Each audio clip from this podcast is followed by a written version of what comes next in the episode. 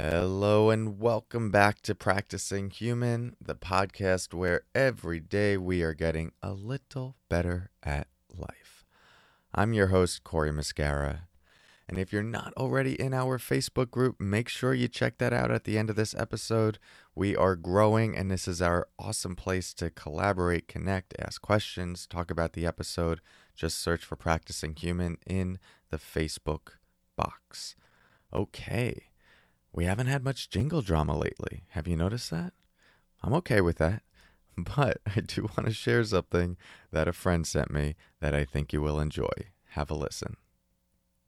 Hey, welcome to this podcast, the place where we practice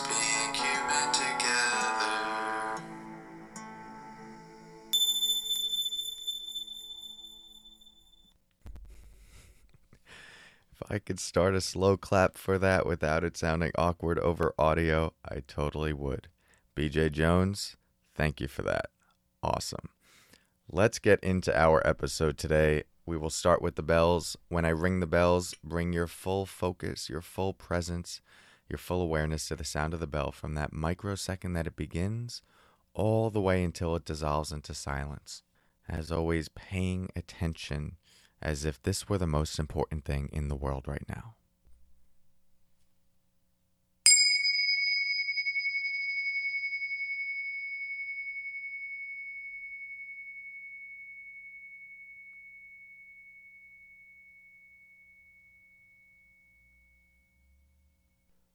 Okay. So today's episode is going to build off of yesterday's topic where we introduced self compassion. And as you remember, if you listened, we said there were three keys to self compassion as described by the researcher Kristin Neff.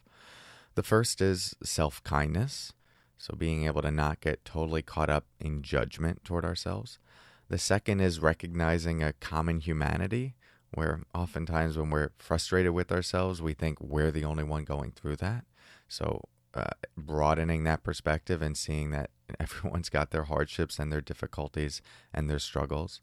And the third one is mindfulness, which is the ability to actually hold everything happening in the present moment without pushing at it, without grasping at it, just seeing it clearly and making space for it. So, as we nurture those three pillars, uh, we nurture greater self compassion in our lives.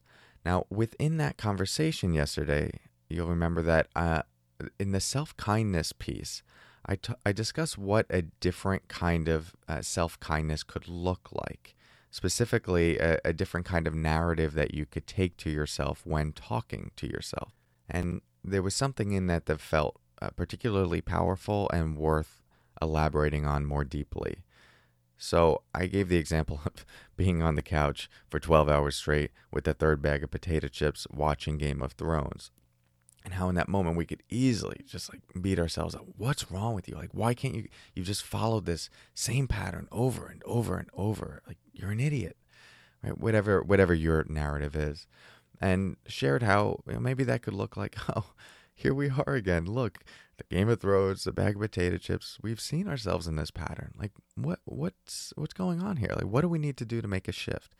And that new narrative, the thing that's powerful about it, is that it, you're talking to yourself as someone that has potential, as someone that is worthy of respect, as someone that is inherently good.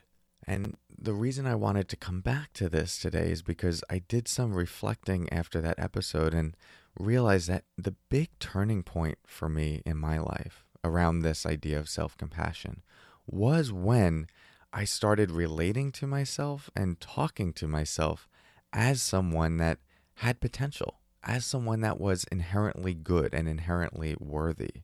And much of that came from my meditation practice, even before I went to Burma, just learning to sit with myself and be with myself and hold space for all dimensions of my being allowed me to, to soften a bit and uh, learn to appreciate myself and befriend myself.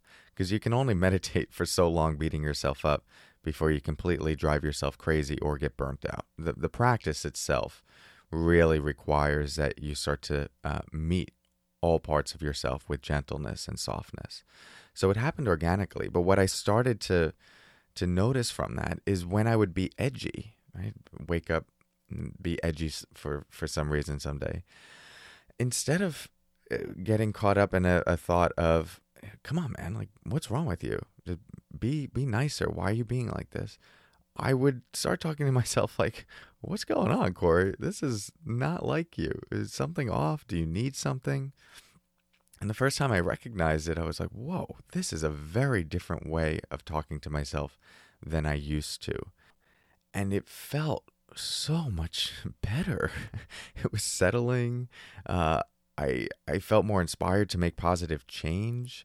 And I felt like I was my own buddy.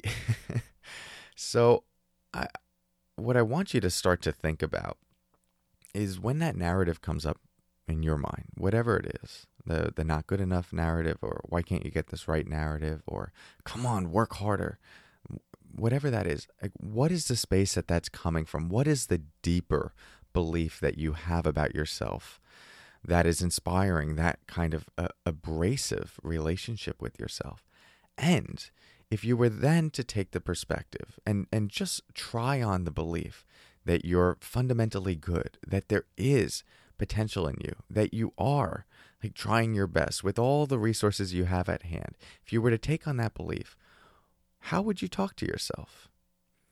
It might be very different. Instead of berating yourself into submission, you might be collaborating with yourself to grow and nurture who you want to become.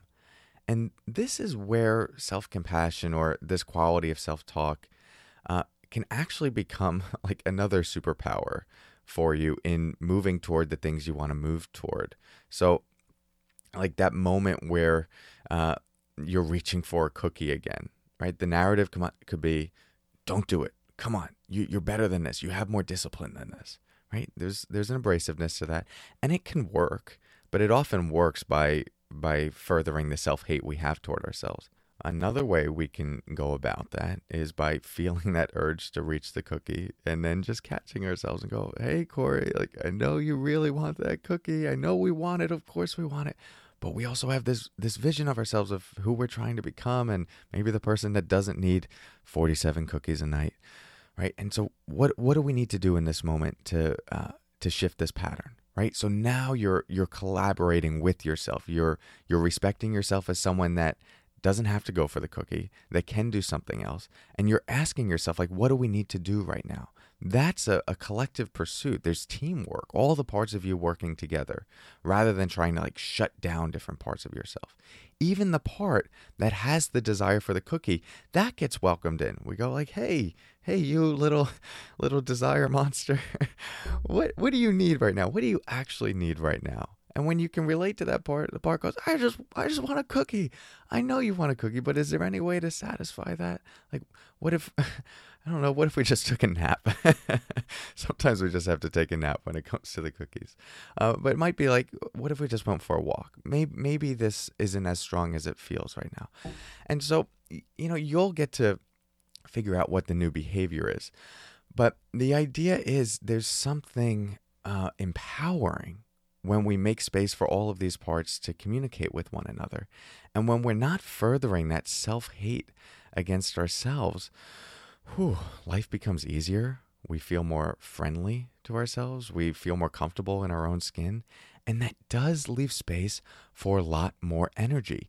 It is exhausting to be caught up in self hate.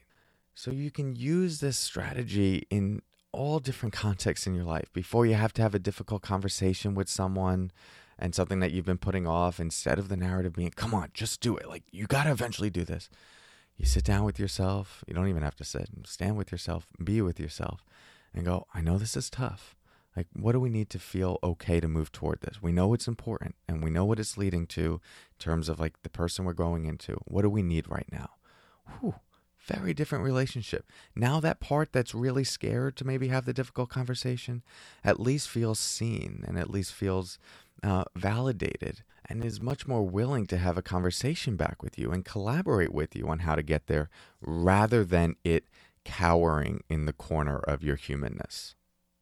So, explore some of this throughout the day. what is your self talk like, and what would it be like to make that self talk more collaborative, as if you truly believed that you had the potential within yourself and you were worthy and you were fundamentally good?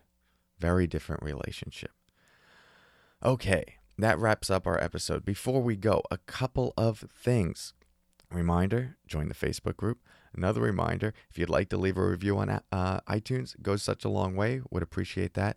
And another thing that I haven't mentioned too much of my book. So I've written a book, Stop Missing Your Life How to Be Deeply Present in an Unpresent World. It comes out in about a month and a half. I'm really excited about it. You're going to hear a lot more about it on this podcast. But next week, I'm going to be making a big announcement about it, and uh, you'll want to pre order the book. So, if you're interested, uh, I would love it if you checked it out, pre-ordered stopmissingyourlife.com, or you can find it on Amazon, Barnes and Noble. Uh, pre-order and then keep your receipt, and I'll tell you what you get to do with that next week to get a lot of cool stuff. So uh, let me know if you pre-order. Send me a message on Instagram or in the Facebook group. And if you want a bunch of free resources, all you have to do Text your email address to 631 337 8298 and you'll get guided meditations, book recommendations, app recommendations, uh, really anything to get started on this journey. Text your email to plus one 631 337 8298 and you'll get it all there. All right. Hope you have an awesome day. You know what? Sometimes I say have a day. Today, have an awesome day. Have an awesome day even within the discomfort, the chaos, the overwhelm. We can make all of that our practice, bring it all into presence, connect through it rather than in spite of it. And I will talk to you tomorrow. Until then, as always, you guessed it, take care.